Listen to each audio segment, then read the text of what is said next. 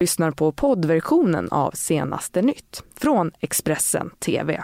Ja, god morgon och välkomna till senaste nytt söndag där vi tänker uppdatera er om allt som har hänt under natten och som kommer att hända under dagen. Jag heter Fredrik Lenander och så här ser rubrikerna ut denna sändning.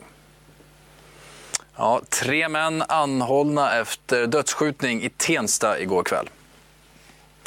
Och Centerpartiet valde till slut att ställa sig bakom Stefan Löfven. Samtidigt har förtroendet för Annie Lööf fortsatt att rasa. Och Ida Boström planerade sin egen begravning i detalj och vi var på plats under den känslosamma ceremonin igår.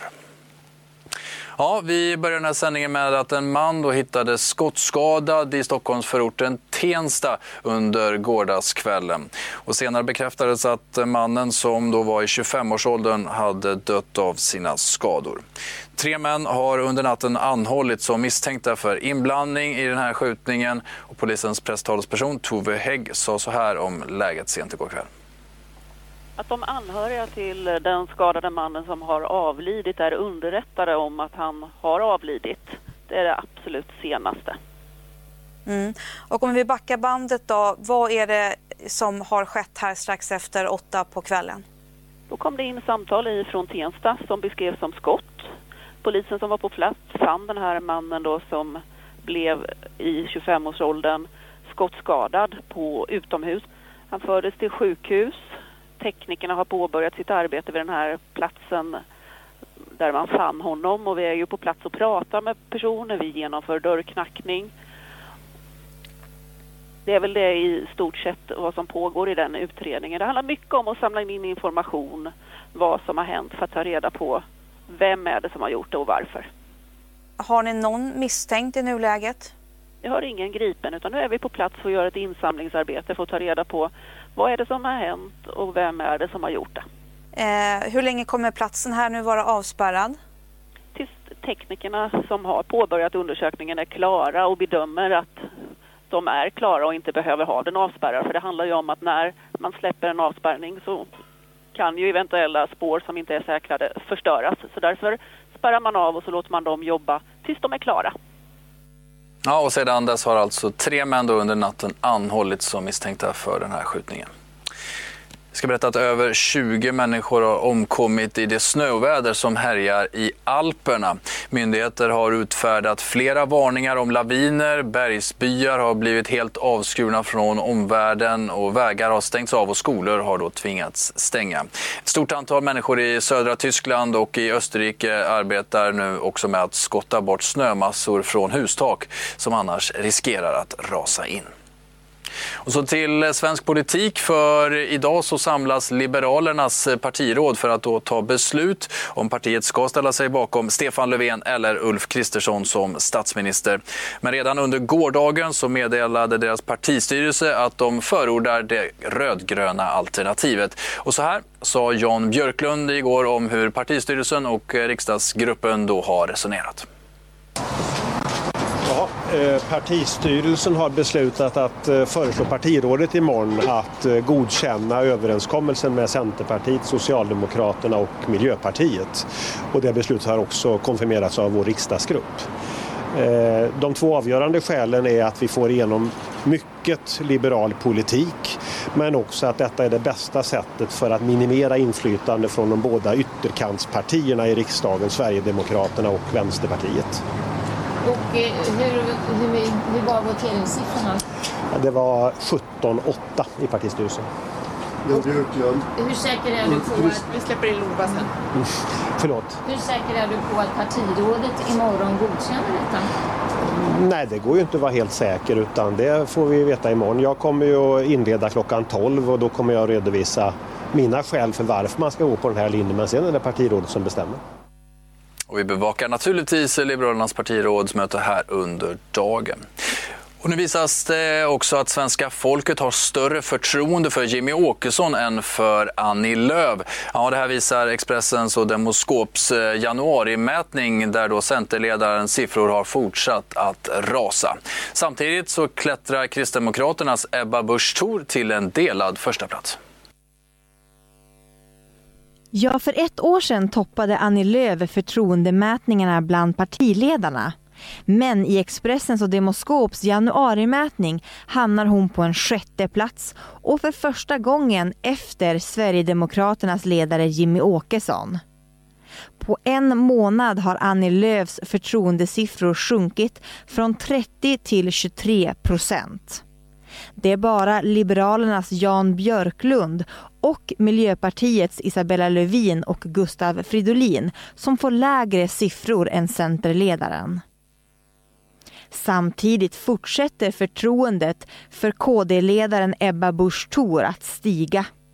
Från decembermätningens 36 procent ligger hon nu på 40 procent och därmed också på en delad första plats med Socialdemokraternas Stefan Löfven. Eh, men det som blir intressant nu, bort, om vi nu liksom blickar lite framåt, det är ju att se hur väljarna reagerar på det beslut som både Annie Lööf och hennes parti har fattat. Och eh, det är mycket möjligt så att förtroendet åter kommer att stiga. För precis som du nämnde också så har ju flera av väljarna, eh, då de som tidigare har lagt, uppfattat att Annie Lööf har ett förtroende, eh, kommit från Socialdemokraterna också. Det är där hon tappar hos de väljarna. Och eh, kanske kan de komma tillbaka nu när uppgörelsen, om den blir av naturligtvis, men i och med det här eh, som vi har hört hittills. Ja men precis, för det finns väl man vet ju inte nu om väljarna ser ett centerparti här som kanske löser krisen eller om det är ett centerparti som faktiskt sviker eh, alliansen. Mm. Nej, absolut. Och det, samtidigt så ser vi ju här att, att det är väldigt intressant att eh, Ebba Busch Thor också ligger på delad första plats tillsammans med eh, Stefan Löfven och att hennes uppgång också är statistiskt säkerställd. Eh, för det visar just på att väljarna uppfattar att Ebba Busch Thor eh, i motsats till Annie Lööf har varit väldigt tydlig. Och är det någonting svenska väljare uppskattar hos politiker, det är det här att man är tydlig, och att man uppfattar att man får klara besked. Och uh, Ebba Busch Thor har ju givit ett klart besked om att hon vill ha uh, Ulf Kristersson som statsminister och ryggar inte för att ha stöd av Sverigedemokraterna för en sån regering. Medan då Annie Lööf i motsats har givit de här uh, dubbla budskapen och det, det, det förlorar man på. Det, väljarna uppfattar då att, att man vet var, inte vart man har den här politikern. På Expressen.se skriver vi just nu om en eh, namninsamling som cirkulerar i Vänsterpartiet för att då stoppa den här uppgörelsen mellan Socialdemokraterna, Miljöpartiet, Centern och Liberalerna. Eh, det här kan ni läsa alltså på vår sajt och vi rapporterar detta från P4 Jönköpings uppgifter. Men där släpper vi politiken och går vidare med att säga att en anläggning för odling av stillahavsostron, platta ostron och blåmusslor ska testas i Gullmarsfjorden i Bohuslän. Det här skriver TT om. Åsa Strand som är projektledare på IVL, Svenska miljöinstitutet, säger i ett pressmeddelande att det finns många fördelar med att odla musslor och ostron i svenska vatten. De filtrerar bland annat havsvatten på övergödande näringsämnen och dels då utgör de ett viktigt livsmedels komplement till våra allt mer utarmade vilda fiskbestånd. Och nu till en eh, mycket känslosam historia som vi har rapporterat mycket om eh, på Expressen och här i Expressen TV. Det handlar ju om Ida Boström som berörde flera tusen svenskar med sina öppenhjärtliga och ibland brutala vittnesmål om att leva med obotlig cancer. Hon levde med den här sjukdomen i hela åtta år innan hon nu då begravdes i Johanneskyrkan i Vännäs. Det